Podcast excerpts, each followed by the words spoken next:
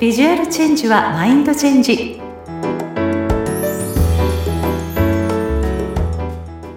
皆さんこんにちは。外見戦略コンサルタントの相原由紀です。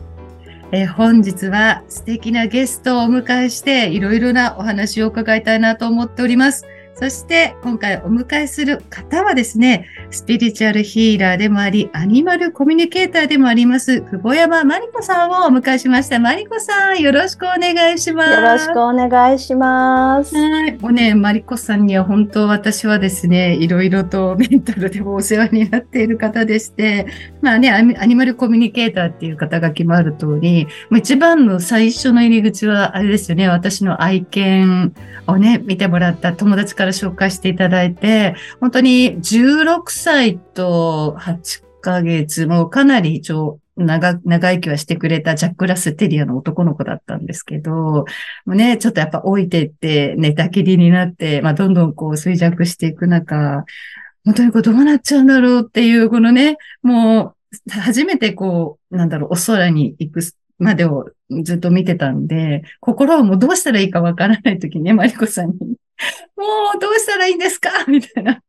感じでね、ご相談したのもあったりとか、はい、あとはまあ自分のね、こう個人的なものをお話聞いていただいたりとかっていう、本当そういうふうにお世話になっている方なんですよ。で、まあ、そのね、まあ、マリコさんがじゃあ実際どんな活動されているのか、簡単な自己紹介をマリコさんからお願いします。はい。えっ、ー、と、私はアニマルコミュニケーターとスピリチュアルヒーラー両方、あの、活動させていただいて、えっ、ー、と、ペットちゃんの気持ちを飼い主さんに伝えるっていうことと、うん。はい、飼い主さんの思いを、心の状態をきちんとすると、ペットちゃんがやっぱり落ち着いてくるんですよね。うん、うん、なので、飼い主さんの波動調整、うん、心の状態を穏やかにするっていうことを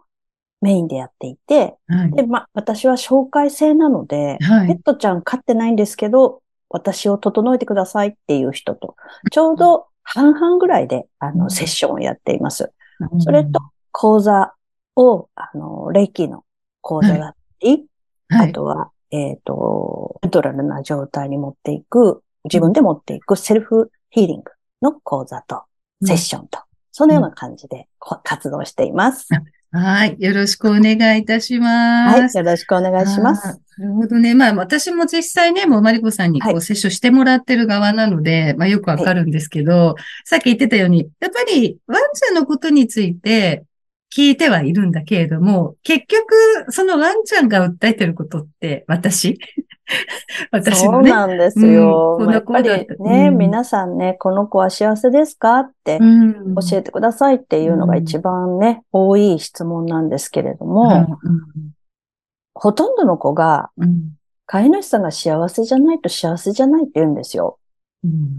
だから、声だけね、伝えてても、例えばこれが美味しいとか、ここが痛いっていうことを伝える。もちろんそこも伝えるんですけれども、やっぱり飼い主さんが幸せ感を持ってね、生きてくださることが、ペットちゃんたちにとっては一番最高の幸せなんですよね。なので、そこをね、あの、分かっていただくところから、はい、ま、マリコさんは、例えばそう、はい、いわゆるそういう、まあ、能力というか、あの、感覚っていうのは、はい、いつ頃ぐらいから、あ、私こういう感覚持ってるなっていうのを、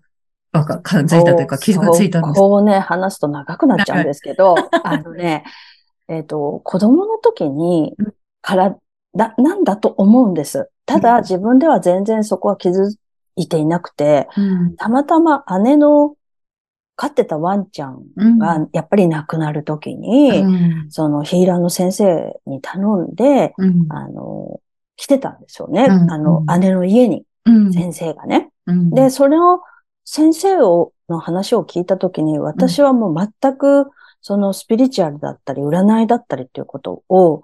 どちらかというと否定してた人間だったので、そんなことって思ってたんですけど、うん、たまたまその先生が、うん、その姉の飼ってた愛犬が、こうやって話してるよ、こうやって楽しかったって言ってるよっていうのを話してないのに、わーって話し始めたんですよね。うん。で、ええ言ってないのにこんなことわかるのって思いながら聞いてたんですけど、うん、それを聞いたことによって、その家族がうん、ちゃんとお別れができてたんですよ。あで、うあ、ん。こんな世界があるんだったらーうん、これみんな飼ってる、動物を飼ってる人みんな知ってた方がいいなって、まあその時は思ってただけだったんですけど、うん、うん、たまたま姉が、あの、テキストを作ったり、うん。講座の構成を考えたりするお仕事をしていたので、うんあの、その先生に頼まれてたんですね。で、じゃあちょっと、あの、妹の、妹行ってこいって言われて、どういうことをやってるのかわかんないから。あの、ミッションとして行ってこいって言われたんですよ。その講座をね、あの、うんどういうものをやってるのか、テキスト作んなくちゃいけなかったので、うん。で、行ったら、うん、あれ、私これ全部できるっていう感じだったんですよね。うん。で、その先生に全部、まあ、講座を、あの、どういうものかを見てくることがミッションだったので、うん、全部一応習ったんですけど、うん。ぜ全部できたんですよね。ええじゃあなんかそこはピッカーみたいな、やっぱ開花みたいな。そうです、そうです、そうです。かわーいって感じで。そうなの。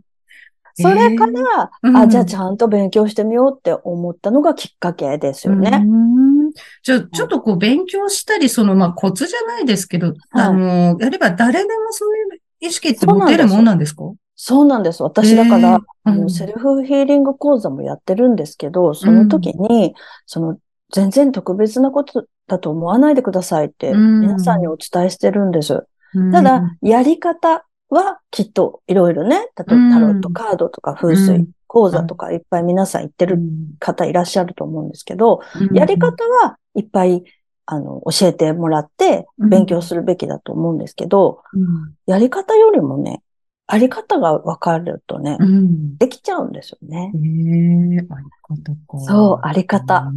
ううん。それが一番大事かなって思ってます。なるほどね。いはい。や、もう、なんかその、ね、今、自分の持っている、まあ、才能に、まあ、開花さされて、まあ、今、人のため、世のため、動物たちのため、うん。飼い主さんのために、まあ、いろいろね、活動されてると思うんですけど、はい。まあ、私も、まあ、ペット以外の時に、まあ、自分ごとでね、あの、聞きに行ったりしたことってあった時に、はい。やっぱり、こう、例えばそういう方に何か話を聞いてほしいとか、こう、悩みを打ち明けるって、はいやっぱどこかに迷いがあったりとか、不安があったりとか、やっぱそういう思いがあるから、そういう人たちに、こう、あの、なんていうの、頼って、まあ、行くと思うんですよ。で、はい。マリコさんのところもちろん、ね、クライアント様っていうのは、まあ、そういう目的の方がたくさんいらっしゃって、まあ、いろんなおや、お悩み、はい。たくさんいろんな話を聞いてて、いろいろ感じることあると思うんですけど、はい。まあそういう方たちが、こう、ポジティブなね、こう、思いでいられるようにはい保つ、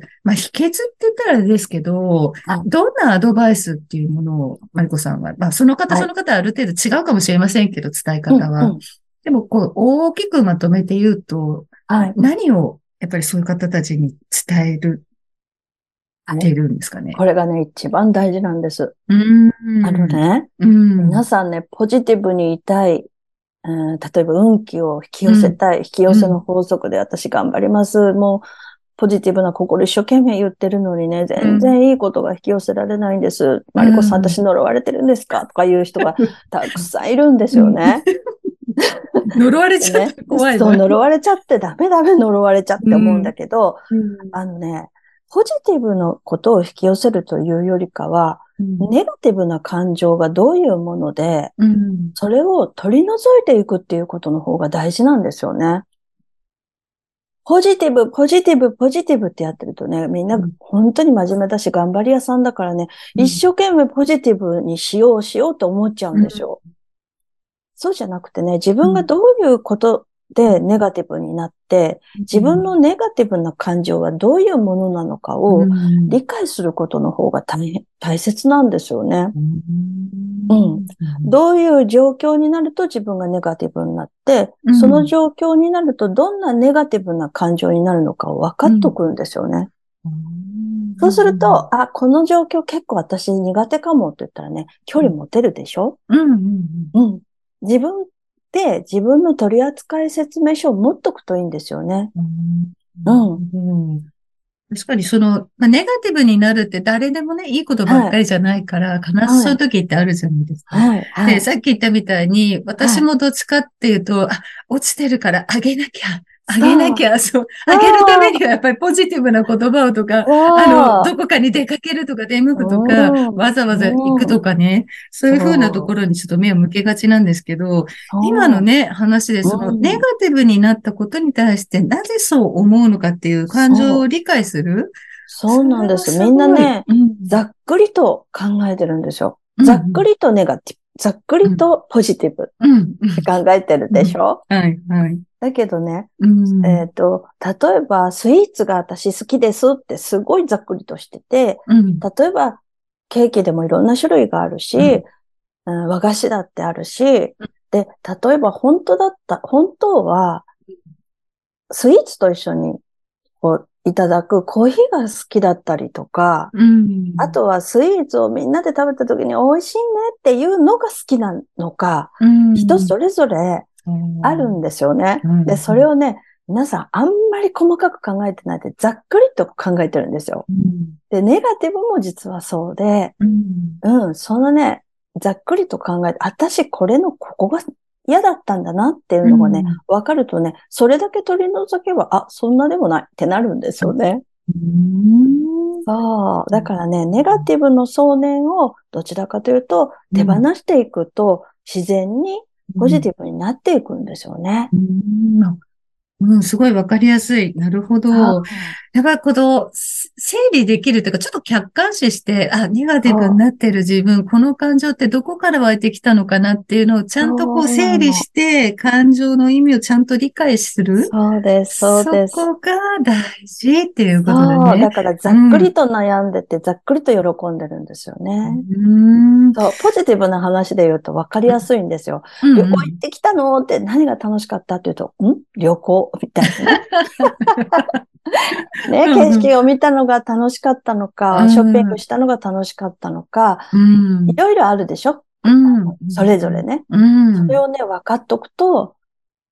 ざっくり考えなくていいんですようね。んいや、なんか確かにそれネガティブもポジティブも、今言ったみたいに、ああ、面白かった、楽しかった、うん、何がって言われたら、うん、何がかなって、私も思っちゃうとこあるんで。なんとなくうんだようね。ん、うん、うん。でまあ楽しい方はね、ざっくりでも楽しかったらいいんだけど、うん。ネガティブの方はね、やっぱりどこで自分がそんな嫌な気持ちになったのかを分かっとくと、、うん。そこ、と距離を保てるようになるし、うん、ううん。あ、これだけなければ私は他は結構大丈夫って思えるんですよね。へーすごい、あの、今日、本当にちょっとね、一番聞きたいなと思ってた、本当に話は、まあ本当ポジティブな心を保つっていうところに、まあ私は目線を向けてたんですけど、うん実はネガティブっていうところの感情をきちんとどういうことなのかっていうのをまあ理解して、まあ、か感じる。うん。感覚的に整理する。うんそう、自分がどこで悩んでるのかが分かるといいですよね。なるほど。じゃあ、こう、はいリスナーのね、皆さんも、まあ絶対ね、感情って浮き沈みもあると思いますし、ああ、私なんてとか、はーってなっちゃうことって多分あると思うんですよ。でも今ね、マリコさんが言ってみてくれたように、じゃあその思ってるネガティブの感情を、は、どこに何があるんだろうっていうところをもうちょっと掘り下げて考えたときに、あれあれそんな大したことでもなかったなっていうふうに思えるのか。そうなんです。うんだからセッションでね、来てくれた人、もう悲しいんです。どこが悲しいのって言うとね、あれってなってくるんですよね。うんどこがしんどかったのって言って、うんあ、なんとなく思ってました、みたいなね。うんうん、そういうことよくよくあるんですよ。うんうん、なんとなく雰囲気で悩んじゃってるんですよね。うんもったいないでしょ？雰確囲気で悩んじゃったらね。もう。そしたらやっぱり、まあもちろんね、それでマリコさんみたいな方に、なんかちゃんと話聞いてもらって、そこをちょっと整理していくっていうのもありかもしれないですけど、まずはそういう感情がたらやっぱ紙に書いてみるとか、いいかもしれないですね。だから必ず紙に書いてって言います。うんうんうんうん。じゃあそういう感情をもし、はい。リスナーの方も起こしてしまったら、ぜひですね、あの、まずはざっくりとした何がネガティブなのか。じゃあそのネガティブの感情、何に対してネガティブなのか。はいどんどんどんどん振り起こしてちょっと書いていってみる。はいです。ね、最終的に書いたら、あれ、なんちゅうことなかったな、みたいな。そうなの。ほとんどそうなんですよね。うん。そう。自分が当たり前に手にしているものにも気づけたりするんですよあね。ー小さな幸せというか、意外に、あ、ここ意外にのことあったんだって。こう、これが幸せだなって気づけたりするんですようね。う普通に当たり前にあることって、本当空気を捨てるかのようにね、なんか感じなくなってしまうけど、うん。ちょっとこう向き合って書いてみて、ちょっと掘り下げてってしていったときに、あ、なんか自分がこう言ってることって、実は、まあ単なるわがままだったのかそれとも贅沢なのに、ね、もっとこんな欲張りちゃんになって、ね、そう、うん当たり前のことに感謝できるって本当に素敵なことで、うんで、その感謝ができてる自分のことがね、すごく大好きになれるんですよね。うんそね、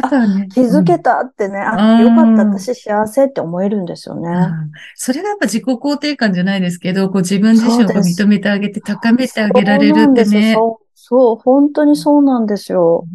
だからそこに気づける自分になっていく。そ、それが、まあ私はあり方かなって思っていて、うん。あの、本質うん。やり方じゃなくって、自分のあり方をまず見ていきましょうねっていう話を、講座でもセッションでもお伝えするようにしています。ああ素晴らしい。ありがとうございます。はいありがとうございますねぜひね、リスナーさんも、もう今言ったような形で、ちょっと心の整理というか、なぜこう思ってるかって、ネガティブな部分もとね、こうちょっと掘り下げてみたり、書いてみたり、まあちょっと口に出してみるとか、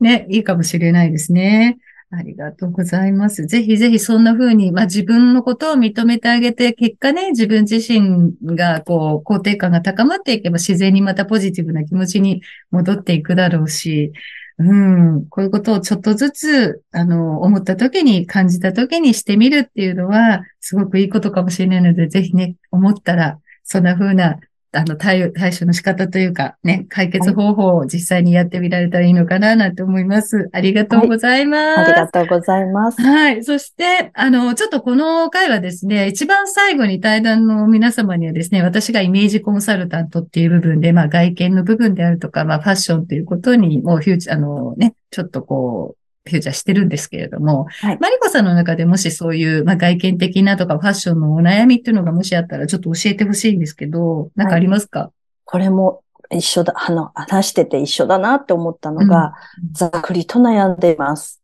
うん。自分の何がこう似合うもので、うんどこを悩んでいてうんっていうのが分かってないんですよね。ざっくりと、なんか、なんかに自分の似合うものが分かんないっていう、うん。そういう感じがやっぱり、あ、これも一緒だなって思うんですけど、うん。まあじ、自分に似合うものがまあ、まあ、分かってないっていうことと、うん。年、年相応みたいなね、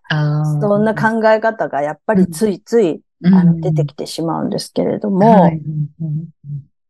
色なのか形なのかうん。っていうのが、うん。どこを悩んでいいのかがわからないんですよね。なるほど。一緒ですよね。うんうん、確かに。あ、ねでも、じゃあ、マリコさんが実際にそのはい自分らしいなって思う服っていうのは、どういうものが多はい。かったあの、まありします、、うん、まあ、若い時から個性的なのが着ていて似合う、似合うねって言われることが多いんですよね。うんうんうんあはいそういうものが好きでもある。そうですね。ううん。ん。ね、ただ、さっき言ってみたいに、ね、やっぱり、あのー年齢、ずっとやっぱ50代アラフィフ世代になってくると、やっぱ今までこう、きちん、まあ、一生懸命ね、こう自分というものをきちんとしようとか思ったり、まあ世間の目を気にしたりとかしながら、あの、見られているっていうのをちょっと悪い方に、こう、こういうふうに目立っちゃったら、色もそうなんですね。色とか柄なんて派手な、あれやったら目立っちゃうんじゃないかとか、まあ家族にそんな派手なもの着たって恥ずかしいからとかね、なんかそういうこと言われちゃうんじゃないかとか、やっぱりその思いで、やっぱり私のお客様でも多いんですけど、はい。やっぱりね、もう、このアラフィフ世代、もう人生100年時代でこう折り返しってなった中、もう私はね、もう自由で自分がありのままに、もう表現したい服でいいんじゃないかなって基本は思っていて、で、やっぱり個性的なものが好きっていうそのマリコさんの気持ちは、もうそのままでいいと思うんですよ。個性的であるもの。ただ、その似合ってるのか似合ってないのかっていうのが、そうがちょっと不安になるってなった時に、じゃあそれが